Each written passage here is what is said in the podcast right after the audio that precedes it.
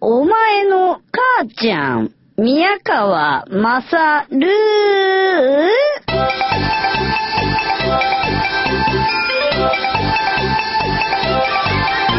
はい、お前の母ちゃん、宮川まさるです。えーと、前回更新分はですね、えー、熊笹ジャンボリーが、えー途中で切れる状態、最後まで聞けないっていう状態がですね、えー何日間かありまして、ご迷惑をおかけしました。本当に申し訳ございません。僕のパソコンがこれダメなのかなと思ってたら、なんかどうやらそうではないらしく、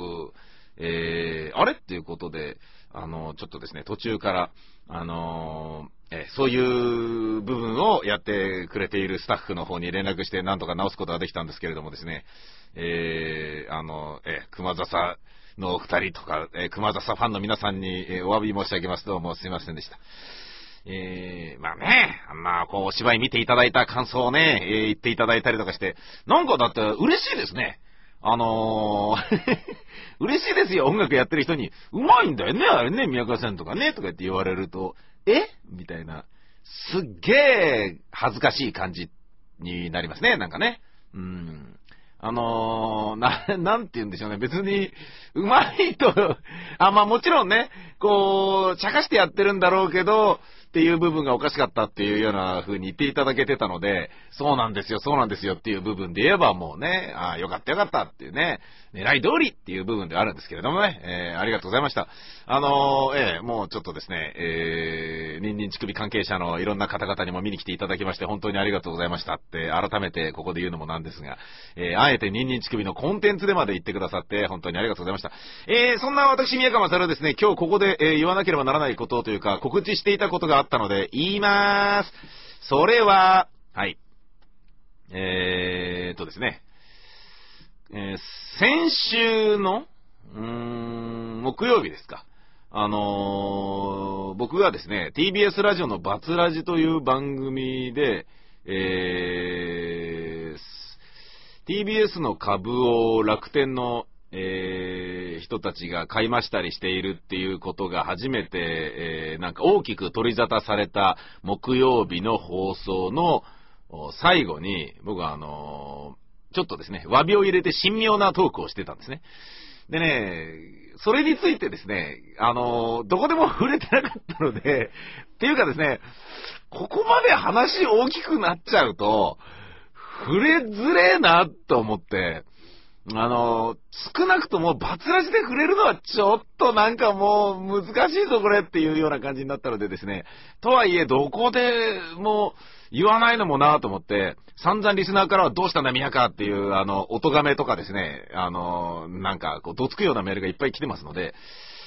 ちょっとね、あの、まあ、なんかブログね、ミクシーのブログに書くのも違うしな、ね、ビタミンダニの演出日記に書くのなんかもっと違うしな、ということで、えーならば、ニンニン乳首のここで、えー言うのもいいかな、と思ってですね、ここで告知することにしたわけです。告知っていうか、まあ、あの、ことの顛末ですね、塩塩のパーの話なんですけれどもね。うん。まあ、あの、リスナーの中には、えー、作家の瀬能さんのブログで分かってようやく合点が行きましたとかいうような人もいたみたいで、そういうメールも僕いただきましたので、っていうのあるんだけど、オンエアではちょっとね、言いづらくなっちゃったんだね。何が言いづらくなっちゃったかっていうとですね、まず、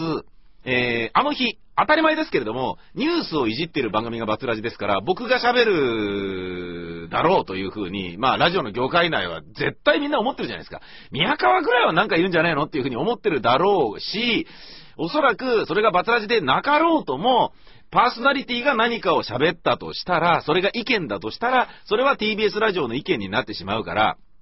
えー、とりあえず何も言わないようにっていうようなことはもう暗黙の了解で、まあそんなのね、えースタジオ入ってスタッフの目を見りゃわかるわけですよ。あえてそういうやりとりをするまでもないぐらいな状態じゃないですか。で、実際あのことに関して僕がどうこう言うつもりもないし、あの時点での意見なんつうものはないから、何にも言いようもないんですけどね。ましてあの、それぞれがナーバスなことでしょうし、ねえ、そこまであの、なんていうの？あの、気違いっぽくですね、お？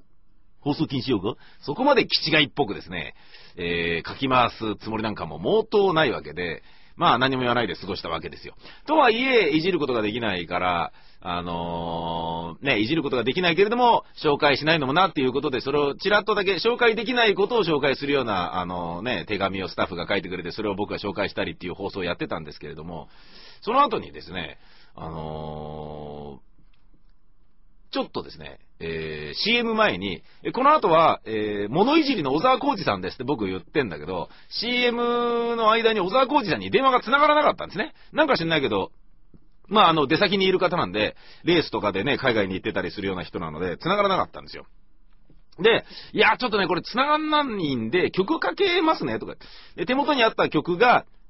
マイレボリューション、渡辺美里っていう CD だったんですね。で、ね、これがまた、あのー、なんかよくわかんないんだけど、俺は人から聞いた話なんだけど、マイレボリューションといえば株。ね。あの、株のお姉さん、水曜日に出ている若林文江ちゃんというあのね、美人のお姉さんが、えー、去年失恋をして、えー、その傷を癒すべくカラオケに行った時に一生懸命歌っていたのがこの曲だったから、何がレボリューションだってかでみんなで馬鹿にしてたんですけれども、その、株のテーマをかけるってことは、みたいな、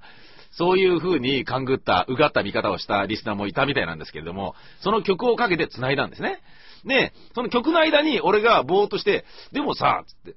これ曲かかってるってことは、この間に俺が偉い怒られてるってことにしない？かなんかいうことを思いついてスタッフに言ったのね、あ、それ面白いとかって言って、まあその時の担当のディレクターがね、あの、K さんですからね、まあ名前を言わないようにしよう。ね、その人もしかしたら怒られちゃうかもわかんないからね。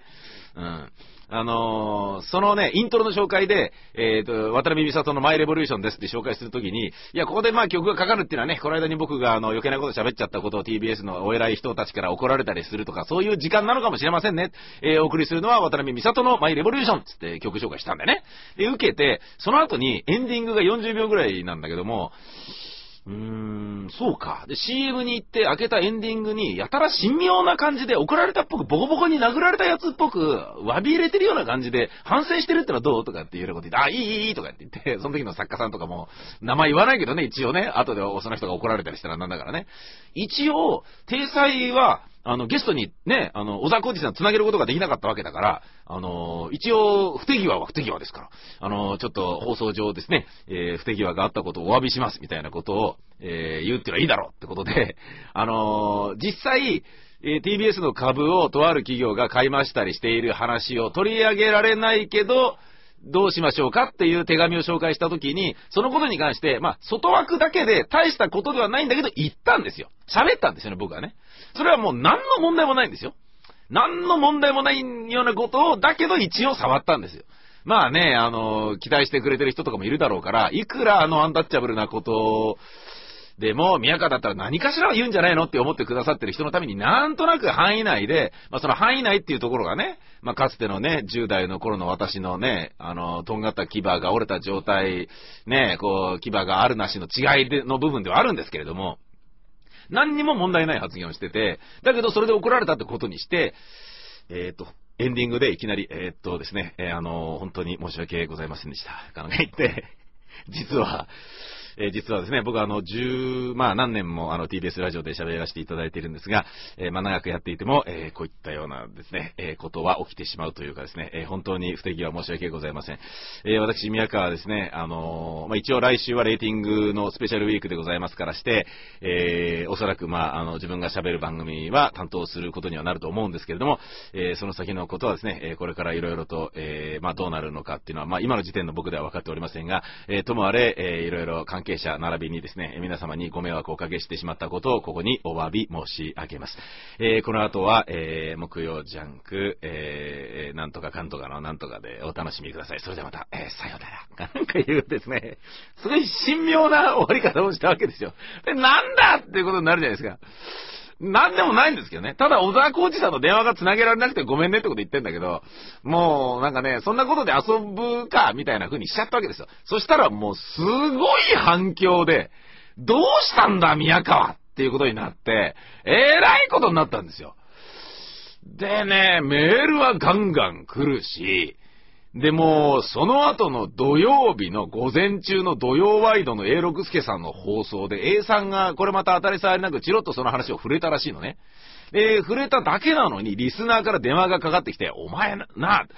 宮川勝があのことをチロッと触れただけであんなに、ねえ、頭低くして謝ってるのに、A 六輔だったら何を言ってもいいっていうのかみたいなね、怒りのメールとかが来て、で、土曜ワイドのスタッフがわけわかんなくて、ねえねえねえねえ、石垣さん、宮川さんバツラジで何言ったの？なんかわけわかんないんだけど、みたいなことになっちゃって、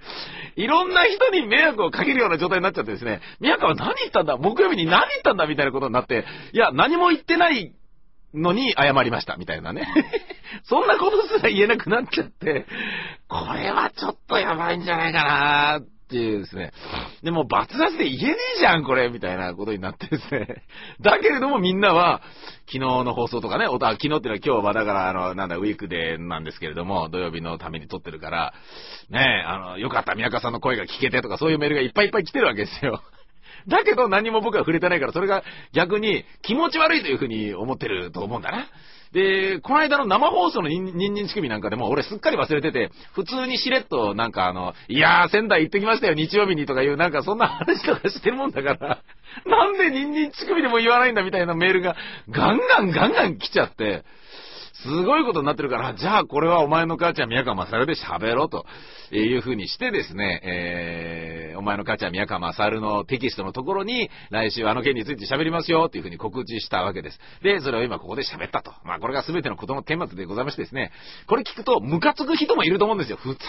んなよっていう風に思う人もいると思うんだけど、まあね、しょうがないですよ。あの、ほんと申し訳ないんだけど、あの、確かにリスナーのことは考えてますよ。リスナーのことは考えてんだけど、それより何より自分が楽しいことがが一番です。申し訳ございません。本当に申し訳ございません。えー、そんな感じのことのテーマでございました。えー、これに関するですね、非難合々、雨あられ、怒りのメッセージ、そういったものは当たり前ですが、えー、甘んじて受けます。えー、それはお仕事だと思ってますからね。えー、そしてそれは経費、税金と私は考えます。ね、なぜならモチベーションを強く保つことで続けられるものもあるからです。えー、ここまで開き直ればまあね、えー、もうみんなも呆れてなんかこう、握り立ってた怒りのチンコもみなきになるんじゃないだろうか。そんなようなことを密かに願いつつ、今日はこの辺で、えー、終わりたいと思います。お相手は宮川勝でした。ほんでまたさよならと。